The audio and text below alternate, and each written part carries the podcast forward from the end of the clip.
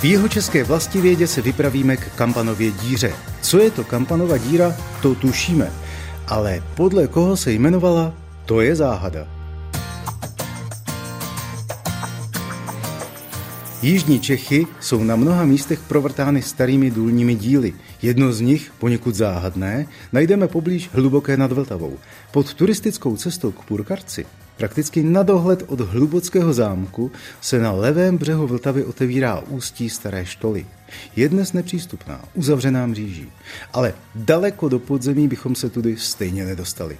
Vodorovná chodba končí po necelých 25 metrech. Tradičně se jí říká Kampanova díra, aniž by se vědělo, kým byl onen Kampan.